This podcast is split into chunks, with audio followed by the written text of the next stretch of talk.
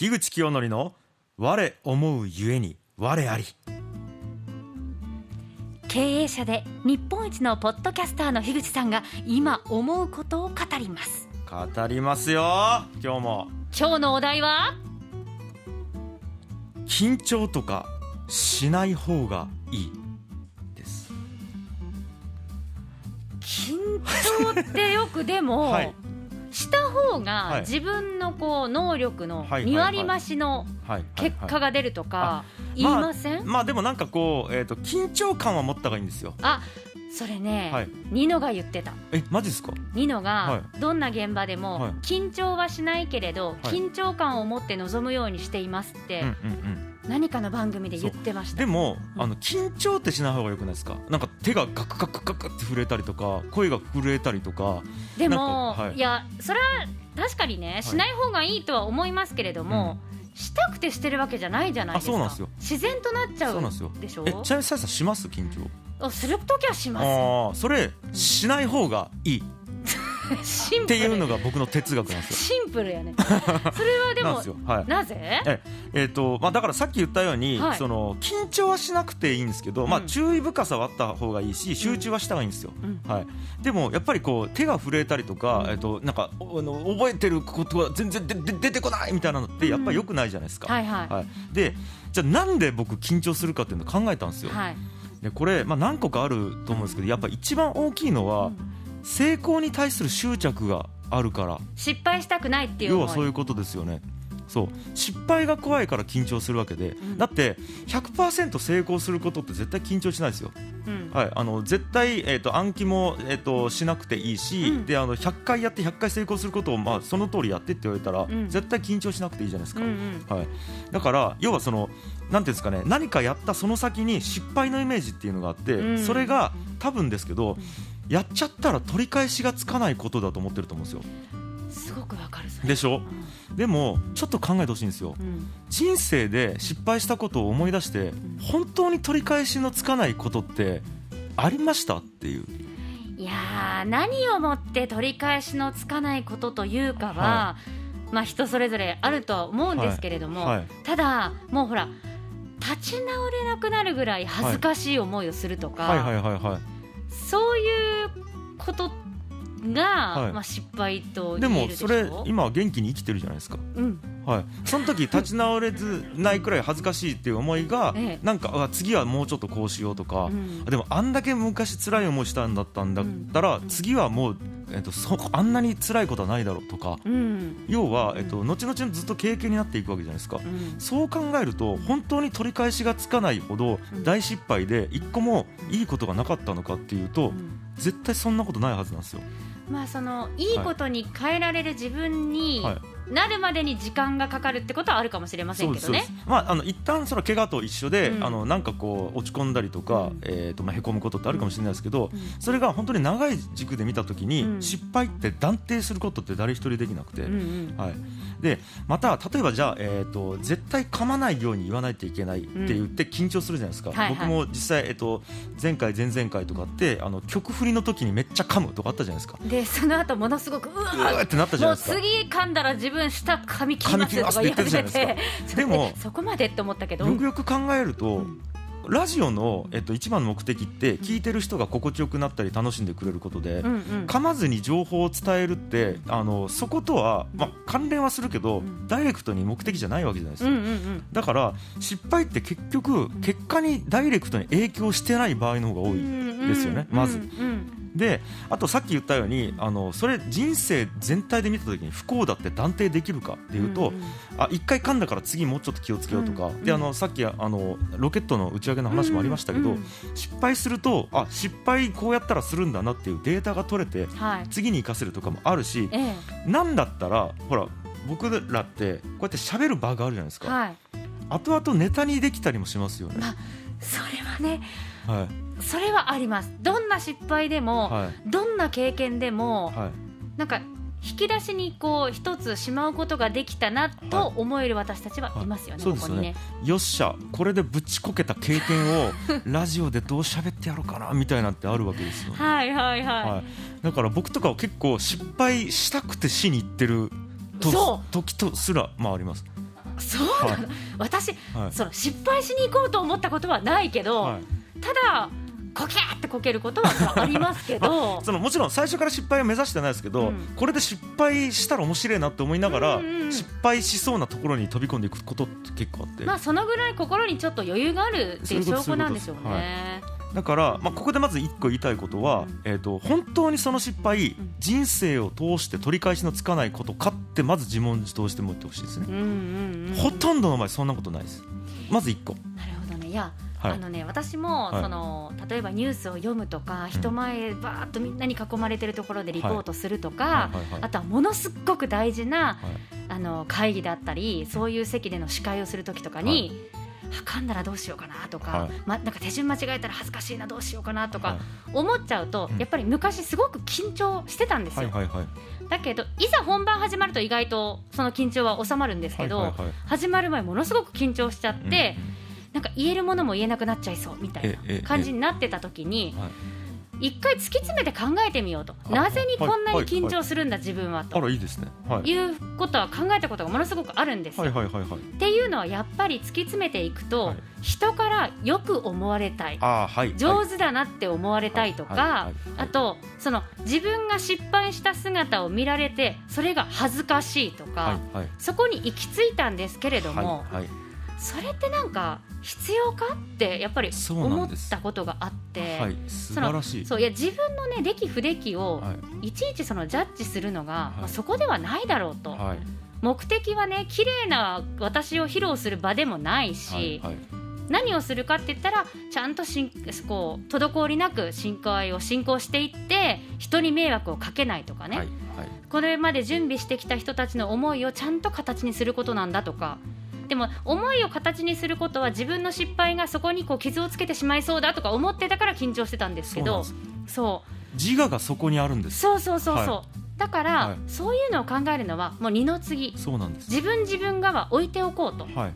どうできるか綺麗にできるかじゃないってやっぱり思った時に、うんちょっとやっぱ客観視する自分がいて、うんうんうん。そうすると緊張って確かに、はい。あのいらない緊張ははいしなくていいってやっぱその時に思ったっていう経験はある。めちゃく。ちゃそうなんですよ。今だから客観視っていうワードが出たので、もう本当にもうあありがとうございます。導入です、う今からまた言いたいことの。あそうですか。はあの、うん。えっとじゃあもまとめると、うん。さっき言ったのは、えっと取り返しのつかない失敗ってないよねっていう、いでえっとまあさえさんの話に出てきたのが、うん。その自分がよく生まれたいみたいなその自我に対する執着みたいなあると、うん。こんなんもでもえっとバーからしたらいらないですよね、うん。楽しんでもらうことが重要なんだから、えであともう一個ですよ、うん。なんか噛んで、うん。えっと、恥ずかしいって思うみたいな気持ちって、本当に実はうん恥ずかしい姿って、噛んだ時に慌てふてめふためいてる姿がはいはい。恥ずかしいんです。そうですね。何事もなかったかのように冷静にしていれば、意外と見てる人とかって何にも気になってないよっていうかだからベテランが例えば思いっきりいいとこで噛んでも、えーなんたらこんたらああすいません。なんたらかんたらでって普通に冷静に言ったら、うんうん全然周りから見たら、うーわうーわってならないんでなすよ。らないならない。そうだから結局その周りから見た時に、うわうーわうーわってなるんですよ緊張してる時って、でも周りの人間目線に立ってみると、うん。緊張してる人を見た時に、うんこんなに緊張しなくていいのにって思いますよね。そうだから本人だけなんです。緊張してるのって。はい。だからそうか。一人で勝手に緊張して一人であわあわなっちゃってで間は違った時にうわ恥ずかしいどうしようおよおよよってなってはい。はい一人踊ってるって感じ。でも、えっと、第三者目線になると冷静でいいのにって普通に思えるんですよ、はい。だから、客観視することがめちゃくちゃ大事だなとう思ってる、んうんっていうことですよね、うんうん。で今これちょっと緊張の話しましたけど、うん。これ同じように不安とか緊張と同じく怒りっていうのも僕それ同様だなと思っていてこれちょっとあの派生するんですけど、はい。なんか怒ってる人見た時に、うん僕結構思うんですけど、うん。えそれ怒って自体なんかいい方向に向かうってうん思うんですよ。え怒らんで話したらよくないって思うんですけど、はいはい。本人めっちゃ怒ってるじゃないですか。はいはいはい。でも本人めっちゃ怒ってわけわかんなくなってるけど周りから見たらうわうわめっちゃ怒ってるやんって思うじゃないですか。ちょっと引いちゃうみたいなね。だから怒ってる時こそ周りから俺見られてたらうわうわって思われてるんじゃないかって思うべきなんですよね、はいはいはいはい。とかですよね。怒るっていうのはまあ、結局そのこれまた自我がコントロールできてないっていう証拠なんでしょうね。だと思います。だと思います、うん。だからめちゃくちゃ客観視すること大事で、うん。まあ、これメタ認知とかも言うんですけどメタ認知？メタ認知。うん。あの一個自分と離れたところから自分を見る客観視する俯瞰する。俯瞰するっていうことなんですけど、うん。で、えーとまあ、もう一個僕あって、ん。恐怖とかに対してもちょっと似たよううん。なあれがあって、うん。あのこれちょっとじゃあ先に例で言うと、はい。僕一回会社潰れかけたことがあるんですよ、はい。でその時に、あやばい来月の支払い全然できないかもみたいな時があったんですよ、うん。でそういう僕社員もう一人いたんですけど、はい。やべえこれ来月払えるかどうか分かんないみたいな話をしたら、その社員の方がめちゃくちゃ慌てて、やばいやばいじゃああそこに出してる請求書本当は来月入ってくるけど今月入ってこれるようにちょっと電話してえやばいちょっと待って銀行に話をしてちょっと借りないといけないですやばいやばいやばいってなってるんですけど、ちょっと待てと。うん。全部計算しようってなって僕、入ってくる金と出ていく金全部計算したら、はい。ギリギリ数万円余ってうん乗り切れるぞってなったんですよ。はいはいはい。その時点で全く怖くなくなるんです。うんうんうんうん。うんでも、えっと、それを最低の状態をイメージせずに知らないから、うん。そのもう一人の社員は、やばいやばいやばいってなってるんですよ、うんうんでもしこれ恐怖だけで、はい。えっと最低の状態を知らずに、えっとなんとかしようってなったら、取引先に電話をして迷惑をかけて、うちの評価も下がってたわけじゃないですか、うんうんでも正確に最低ラインを意識することによって、うん。その事態って防げたんですよ。はいはいはい。だからこれも結構重要で、うん。最悪どうなるかっていうことを明確にイメージする、はいはい。数字だったらもう1の位まできっちりイメージする、うんはい、とかっていうのも結構大事だなと思ってますね。シミュレーションしておくっていうのはすごく大事なことですよね。はいそれこそあの失敗をほら、はいまあ、恐れて何もしないんじゃなく、うんうん攻めていっていいと思うんですけど、はいでも失敗した時最悪こんな状態になるかもっていう想像ができていれそば。慌てふためかないという、はい。いやだから僕会社辞めるのが怖いとかもそんな気がしてるんですよね。ああなんとなくこう漠然とした状態で、はなんだか今の自分には納得してない、はやめよう、はい。い、やでもやめたらやめたでその先が怖い。とかじゃなくって、はい。きっちりきっちりシミュレーションをしてみて自分でこうこうなったらこうなるという道筋をもうきれいにい。立てる。書く。でなんか会社辞めるとかって、うん。今までの生活が完全にこう断絶されて、うん。全く新しい世界に行くじゃないですか。うんうんでじゃあ収入に対する不安があるとか、うんえっと自分が今まで価値を出してきたことが全く通用しなくなるかもしれないから、ええ。自分の存在意義みたいなものが落ちるんじゃないかみたいな不安とかもあるんですけど、うん。大体皆さんどうですかと、じゃあ小学校から中学に上がった時、ん。中学から高校に上がった時ってそういう環境がバンって変わる体験ってしてるはずなんですけど、うんうん。その度に今まで出してた価値っていうのはもしかしたら出せないかもしれないけども、うん。新しい価値観の中でうん。違う価値を出すっていうのをうん。毎回毎回作り続けてきてないですかって思っていて。言われてみれば自然と経験してるってことか。自然と経験してると思いますよ。だって友達一人もいないところに転校する人もいるわけじゃないですか、うんうんうん今までの友達一人もいないし、うん。今までのやり方でね、あの友達作れないけど、ん。また違うことになるじゃないですか,、はいはい。子供生まれるとかもそうで確かにね、もうはいガラッと生活変わりますけど。でなんか子供生まれたらどうしようとかいう不安ってやっぱ僕とかはあって、うん。で仕事がだいぶできなくなるんじゃないかって不安があったんですよ。はいではい。実際子供生まれるじゃないですか、はい。仕事できなくなるんですよ、うんうん。前みたいに100%自分の時間を仕事に使えなくなるんですけど、うん。それとはまた違った幸福度を違うところから得れてるじゃないですか、はいはい子供って。はいええ。だから僕これなんかね結構思うのは、うん今とうん。その未来なんかなんか変わった後うん。で人生の勝利点だったり価値観っていうのが変わってることが多いんですよ。それはものすっごく変わると思はい。だってもうだって自分自身の考え方とか大事にしたいものっていうのが、はい。環境だとか置かれてる立場とかで、はい。もうガラッと変わるわけでしょ？そうなんですよ。経験ですごく変わって変化していくものだから、自分は何が大事にしていきたい人かっていうのでは。絶対変わっていく。絶対変わっていくんですよ。はい。でそれで言うと仕事してるバリバリしてる時は、うん。えっ、と例えば収入を自分の価値としていたりとか、うん。えっ、と自分のその小なんかえっ、と存在意義みたいなものを大切にしてるかもしれないけど、うん。子供生まれたら子供がいかに元気に笑えるかみたいなことがだからゴールが変わるんですよね。はいはいはい。その時その時で。だから今不安になっててもしょうがないです。だって環境変わっていくしそれと同じように自分の心変わっていくから。そうなると昔なんであんなことにものすごく緊張していて、い。ものすごくこだわってたんだろう。今考えたらしょうもないわって思うことはいっぱいありますよね。昔あんなにモテたいと思っていたのに今モテるとかよりももっと大事なことあるじゃうん、ないですか。はいはいはい。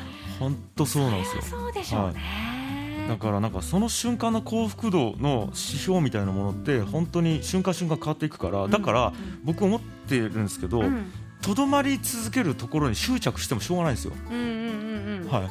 結局はい。同じところにずっと居続けたら、はい。何も変わらないからそれこそ目標とかゴール地点がもうそのまんまになっちゃうから、そうですそうですどんどんアップデートしていったりとかする必要がある、そうです、うん。であする必要があるどころじゃなくて、うん、どうせ変わるのだからそうですね。執着する意味がないいなってことです、はい。はい。はい、ははいい、価値観ってずっと変わっていくのだから。うんうん例えば子供の時にうん。男らしくないなって自分で思っていじめられてた子がもしいるとしてええ。でも今って男らしいとか女らしいとかってそもそもそんなの違うよねっていう社会になってきてるじゃないですか。ええ。だから昔悩んでたことって今全く意味がなくなってきてるんですよ。そうですね。だからなんかかなんか社会も自分も変わってるのだからなんかえーと何かに怯えて執着するみたいなことってそもそも意味がないっていうことなのにうんうん。なぜか今の価値観今の環境の中でうん。僕らは執着をするなっていうのががとてもなんかこう、まあ、無意味だなって思ってますよ、うんうんうん。はい。だからこそちょっとこう執着しそうになったりとかはした時はふっと俯瞰してみてそれ本当に今のあなた必要っていうはい。自分自身への問いかけがすごく大事なのかもしれない。本当にそうです。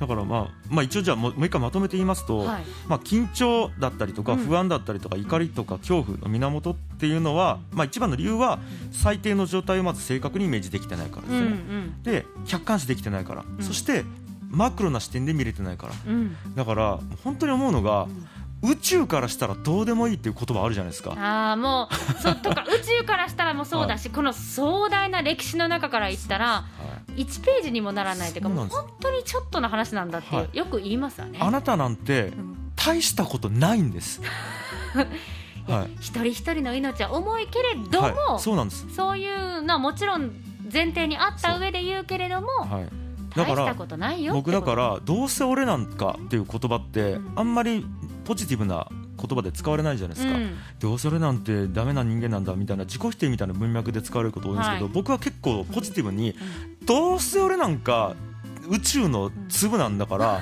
生きたいように生きた方がよくねって、うん。めちゃくちゃポジティブにどうせ俺なんかを思ってるっていうことですそう思うと緊張とかうん。何でもないんです、そうですね。以上ですはい、はい。はい、緊張はいらない。ということでした。そういうことです。ワッフルーム今日は樋口清則の我思うゆえに我ありでした。あー緊張した